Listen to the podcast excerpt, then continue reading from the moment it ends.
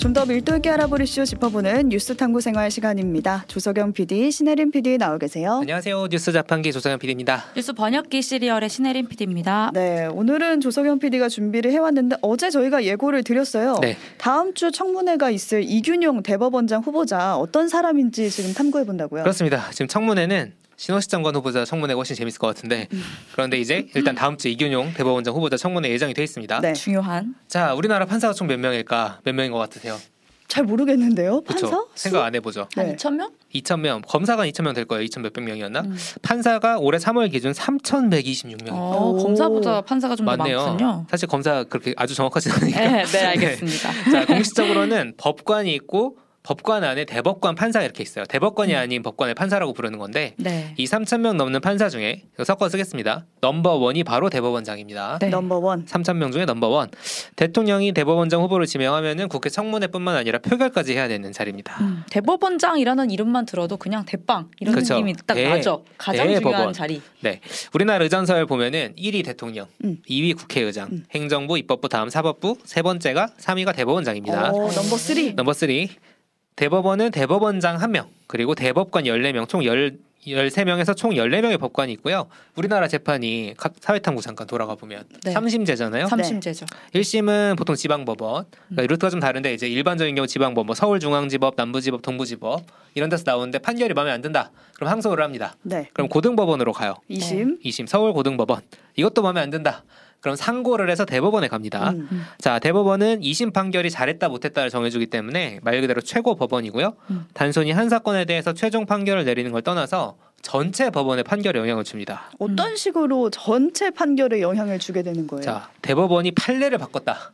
이런 어, 표현을 뉴스에서 보신 적 있을 거예요. 많이 나오죠. 네. 판례를 네. 바꿨다. 판례가 왜 이렇게 중요하냐면 그냥 법조문에 있는 거 플러스 판례를 더해서 판사들이 판결을 내리거든요. 음. 그러니까 기존의 다른 유사 재판에서 자기가 지금 하고 있는 재판과 유사 재판에서 어떻게 판결했느냐 음. 이거를 판단을 할 때 기준으로 삼는데 음. 특히 대법원이 어떻게 판단했느냐 음. 이게 판례로서 기준이 됩니다. 아주 중요한 기준을 만드는 사람이라는 거군요. 엄청 중요하죠. 네. 예를 들면은 월급 받는 직장인분들이 이거 다 해당된 얘기입니다. 어, 추석이나 설에 상여금 받으시는 분들 계실 거예요. 이게 통상임금에 포함되느냐. 음. 자, 통상임금이란 말은 연장근로수당, 휴일수당, 연차 수당, 퇴직금, 육아휴직급여, 출산휴직급여 등등해서 너가 대충 이 정도 받으니까 이거 이렇게 계산해야 되라는 기준이 되는 임금입니다. 음. 통상임금. 근데 이게 얼마인지가 중요한데 뭐는 통상임금에 들어가고 뭐는 아니다를 법에 쓸 수가 없어요. 음. 법조문에 그거 다 쓰려면 난리 날 거 아니에요. 다 다르니까. 그러다 또. 보니까 그 법을 어떻게 해석하느냐 이제 판례를 가지고 해석을 할 수밖에 없는 거죠. 어. 그래서 대법원이 뭐라고 판단했냐를 보고 1심, 2심 판, 판사들이 반영을 하는 건데 이 통상임금 관련 소송이 대법원에서 나올 때마다 그래서 판례가 바뀌었다. 이러면서 음. 난리가 나는 거죠. 그러니까 결국 판결의 그 기준을 만드는 사람이 대법관이고 대법관들 중에서도 넘버 원이 대법원장인 그렇죠. 거잖아요. 그 중요한 자리에 나라로 치면은 number three가 되는 three. 그 자리에 이균용 후보자가 지명이 됐단 말이에요. 이 사람 어떤 사람인지 알아야 될 것 같아요. 네. 자 프로필을 보여드릴 포- 그 유튜버 레인보로 보여드릴 텐데요. 음. 경남 함안 출신이고 서울대 법대를 졸업했습니다. 어, 1990년에 법관 생활을 시작해서 지금까지 법관으로 계속 30년 이상 어, 살아왔습니다. 법관 외길 14년. 네. 그렇죠. 윤석열 대통령 학교 후배라는 게 처음에 많이 음. 알려졌는데 어, 대통령이랑 친한 대법원장 괜찮냐 삼권 분립이 음. 중요한데라고 하니까 이제 논란이 됐잖아요. 친한 친구의 친구다. 친한 친구의 친구다. 친구의 친구의 친구다 정도로 정리가 됐습니다. 직접 친한 네. 친구는 아니고. 네. 인맥 얘기 많이 나왔었는데 일단은 결국에는 판사 넘버 원이라고 하니까 음. 결국 어떤 판결을 했느냐가 가장 중요한 것 같긴 그렇죠. 하거든요. 음. 그걸 가지고 지금 지명됐을 때부터 기자들이 분석을 엄청나게 하고 있습니다. 음. 몇 가지 논란이 있는데 가장 큰 건 어, 어제 신혜림 PD가 신당역 스토킹 살인 사건 일주기 전해드리면서 언급했다시피 성범죄 과- 가해자에게 너무 관대한 거 아니냐. 음. 라는 지적이 있습니다. 어, 이균용 후보자의 성범죄 관련 판결 실제로 판결문을 보면 문제적인 게 꽤 많이 있습니다. 예를 들어 어떤 판결들이 있나요? 이제 어제 저희가 스토킹 범죄 얘기를 음. 드렸으니까 그 사건부터 한번 볼게요. 2006년 9월에 있었던 일입니다. 피해자 A 씨에게 과거 연인이었던 B 씨가 다시 만나자며 나타났어요. 경찰에 신변보호를 요청합니다. A 씨가. 이 B 씨가 긴급 체포됐다가 풀려났는데 약 일주일 뒤에 피해자를 찾아가 살해합니다. 어. 약간 전형적인 스토킹 범죄의 그 진행 스토킹 살인 과정이죠. 범죄 과정. 그렇죠. 네. 자, 이 과정에서 피해자 A 씨는 B 씨가 이제 살해하러 찾아왔을 때 지인에게 전화를 했어요. 이런 음. 이런 상황이다. 그리고 A 씨 맞은편에 살던 이웃 주민이 계단에서 갑자기 여자가 살려달라고 소리 지르고 남자가 여자를 때리면서 끌고 들어갔다라면서 경찰에 신고를 합니다. 오. 그럼 위험한 상황이라는 게 경찰에 좀 전달이 되지 네, 않았을까요? 이웃이 있었네요. 그렇죠. 오. 경찰이 출동을 했습니다. 음. 그리고 전화를 받은 그 A 씨의 지인도 왔어요. 음. 집 앞에서 만났는데 이 지인이 얘기를 한 거예요. 며칠 전에 이런 스토킹 관련 문제가 있었으니 경찰 경찰에 만 그렇죠. 만난 거예요. 네. 경찰에게 이거 A 씨 집 문 따고 지금 들어가야 된다. 오. 요청을 했는데 경찰이 범죄 정황이 없고 안에 누가 있는지 알 수 없으며 가족 동의 없이 강제로 문을 열 수 없다면서 거절합니다. 그리고 어. 건물 관리인에게 찾아갔는데 거기도 거부를 해요. 음. 근데 경찰도 이것저것 해보긴 한 거예요. 문을 따는 거 외에는. 근데 경찰은 자기가 주변 순찰을 할 테니까 다른 특이 사항이 발견되거나 소리가 들리면 신고를 해달라라고 음. 하고 현장을 떠났습니다. 그 사이에 A 씨가 이미 살해당한 거죠. 아. 그래서 유족이 경찰 대응에 문제가 있었다. 네. 음. 라고 소송을 걸었는데 이균용 후보자가 경찰 잘못이 없다라고 판단을 한 겁니다. 어떤 근거가 있었으니까 이런 판결을 내렸을 것 같은데 근거가 네. 뭐였어요? 이렇게 판단을 했다고 하더라고요. 어, 신고에 여자가 살려달라고 소리쳤다는 내용이 있었다는 이유만으로 112 신고센터와 지구대가 이 사건이 단순한 폭행 사건을 넘은 살인 사건이라거나 피해자인 여자의 생명에 급박한 위험이 닥쳤다는 사정을 알았거나 알 수 있었다고 인정이 부족하다. 그러니까 쉽게 말하면 여자가 살려달라고 소리쳤다고 해서 이게 사람 죽일 일인지는 알 수가 없다. 경찰이 경찰이 판단할 수 없다 이거는. 그렇죠. 이렇게 판단을 한 겁니다. 전형적으로 뭔가 집 안 내의 일에 맡겨두는 그런 그렇죠. 네, 음. 관점이네요. 그러니까 스토킹 범죄 위협성을 제대로 정말 모르시는 것 같다는 생각이 그렇죠. 듭니다. 근데 또 지금이야 스토킹이 범죄라고 우리가 인식을 하지만 음. 예전에는 범죄라는 인식 자체가 좀 없었죠. 흐릿해서 그런 거 아닐까요? 이게 15년 전 얘기거든요. 음. 2006년에 있었던 사건이고 판결은 2007년에 했던 건데 근데 이 사건이 그때도 대법원까지 가서 유죄가 확정이 됐어요. 아 유죄가 됐어요. 나왔어요. 왜냐하면 정황이 사실 있잖아요. 음. 정황이 있으니까. 그리고 이균용 후보자의 성인지감성 부족 문제가 2007년뿐만이 아니라 최근 판결에서 계속 나옵니다.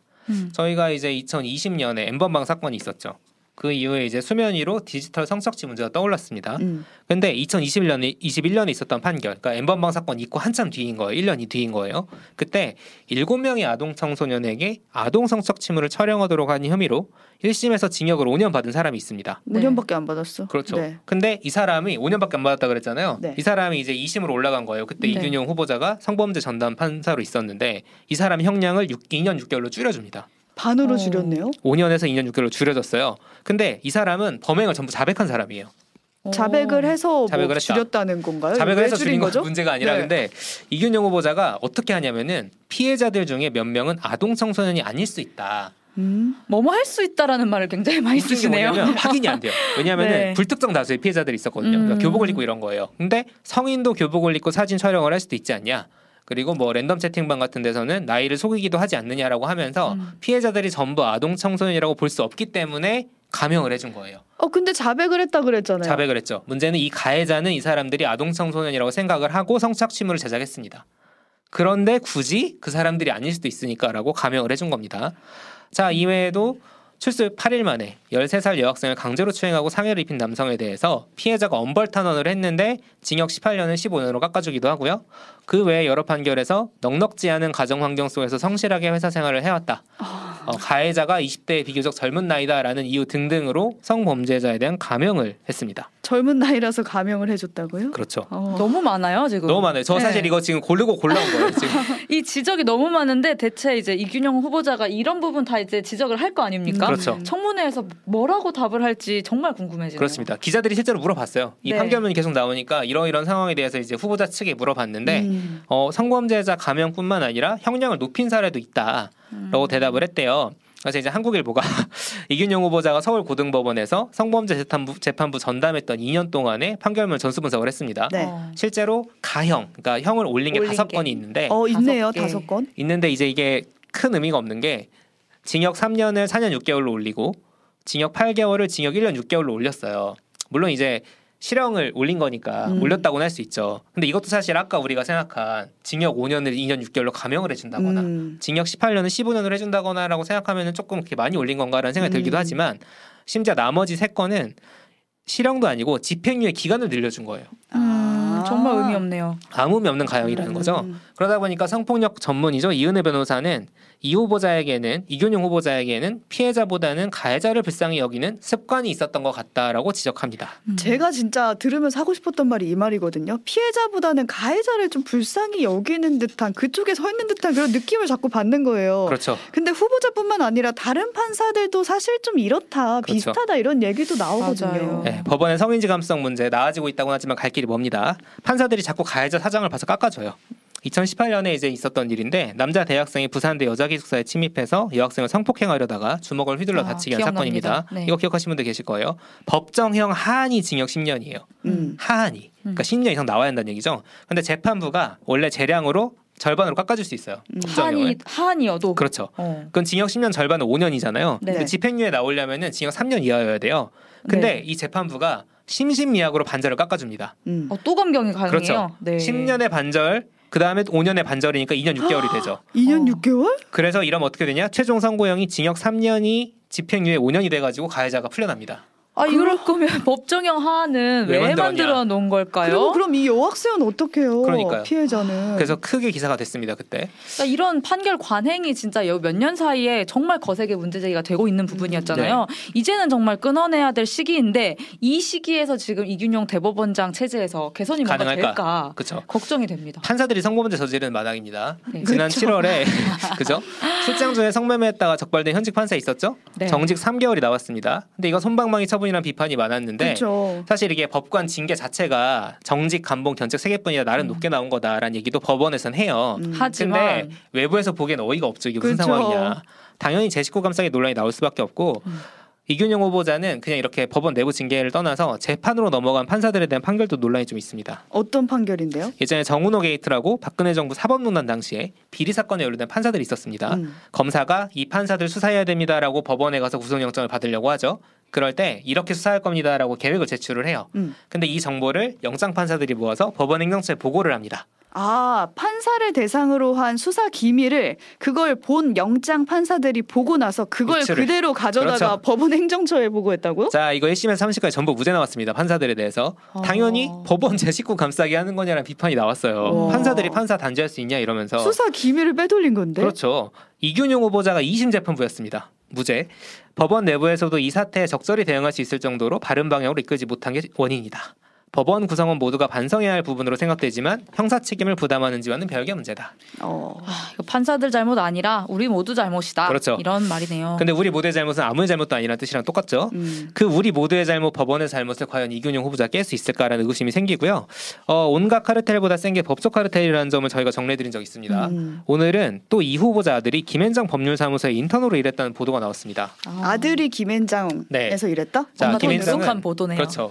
김앤장은 대한민국 1등 로펌인데 인턴 자격이 원래 로스쿨생이래요. 음. 근데 이 후보자 아들은 경제학과 나왔거든요. 로스쿨 안 다녔어요. 어. 아들이 어떻게 여기서 인턴으로 일했냐? 특혜 아니냐라는 의혹이 제기가 됐고 이 후보자는 처음에는 관여를 안 해서 경위를 모른다라고 음. 했다가 이제 기자들이 계속 물어보니까 아 김앤장이 그때 운영하던 학부생 인턴 프로그램이 있었다. 라고 했는데 오늘 한겨레 단독 보도에 따르면 이 인턴 채용은 공고가 안 나고 연중 문의를 받아서 운영한다고 합니다. 아 인턴 채용해요? 뭐 이렇게 문의를 해야 된다고요? 아, 문의를 해야지만 자, 인턴 할 수 있는 거예요? 김앤장에 문의를 해서 인턴을 혹시 뽑을 수 있느냐라고 아니, 문의할 뭐, 수 있는 사람 과연 누군가? 아는 사람이어야 가능한 그렇죠. 거죠. 아. 네. 이런 걸 우리는 이제 윤석열 대통령의 언어로 활용하면 카르텔. 이라고 부르는 거 아닌가 라는 음. 생각을 할 수밖에 없는데 여기 이제 의심되는 게 이균용 후보자가 속해 있던 지금은 탈퇴했다고 하는 민사판례 연구회라는 엘리트 법조인 모임이 있습니다. 여기에 김현장 변호사가 23명 있다고 합니다. 아, 그러니까 이게 법적으로 문제는 안 될 거예요. 김현장 네, 어차피 네. 사기업이고. 네. 근데 이제 아름아름 그들만의 리그가 있는 거 아니냐라는 의심은 음. 해볼 수 있는 거죠. 그러니까 쭉 들어보니까 이균용 후보자가 대법원장이 된다면 우선 성인지 감수성, 제 식구 감싸기, 법조 카르텔 이게 지금 법원이 가지고 있는 이미지란 말이에요. 좀 그렇죠. 부정적인 이미지. 이걸 과연 개선할 수 있을까? 그렇죠. 잘 모르겠습니다. 네, 의문이 드네요. 이걸 이제 따지는 게 다음 주 청문회가 될 건데요. 어 그리고 이제 개인 관련 의혹이 계속 나오고 있어요. 청문회는 또 이게 빠질 수 없죠. 자 개인 재산 신고 제대로 안 했다, 배우자 재산 빼먹었다, 자녀들 해외 재산 누락했다. 조금 전 MBC에서는 어 딸이 초등학교 때 불법으로 조기 유학 갔다 왔다 이런 등등 개인 비리와 관련된 의혹들이 계속 나와요. 이거 다 네. 의혹이에요. 아직 확인된 건 아니니까. 이균용 후보자가 뭐 법 바뀐 걸 몰랐다고 해명하기도 했는데 뭐라고요? 판사잖아요. 네. 판사가 법 바뀐 걸 몰라도 된다고 하는지 잘 모르겠고 음. 법원 행정처가 재산 등록 공지는 매번 하고 있다고 합니다. 네. 오늘 들은 것만 해도 정말 청문회 때 물을 게 많을 것 같은데 깔끔한 해명이 나올지 지켜봐야 되겠고요. 여기까지 청문회 앞두고 이균용 대법원장 후보자에게 제기된 의혹들 좀 싹 정리해봤습니다. 조석영 PD, 신혜림 PD 수고하셨습니다. 감사합니다. 감사합니다.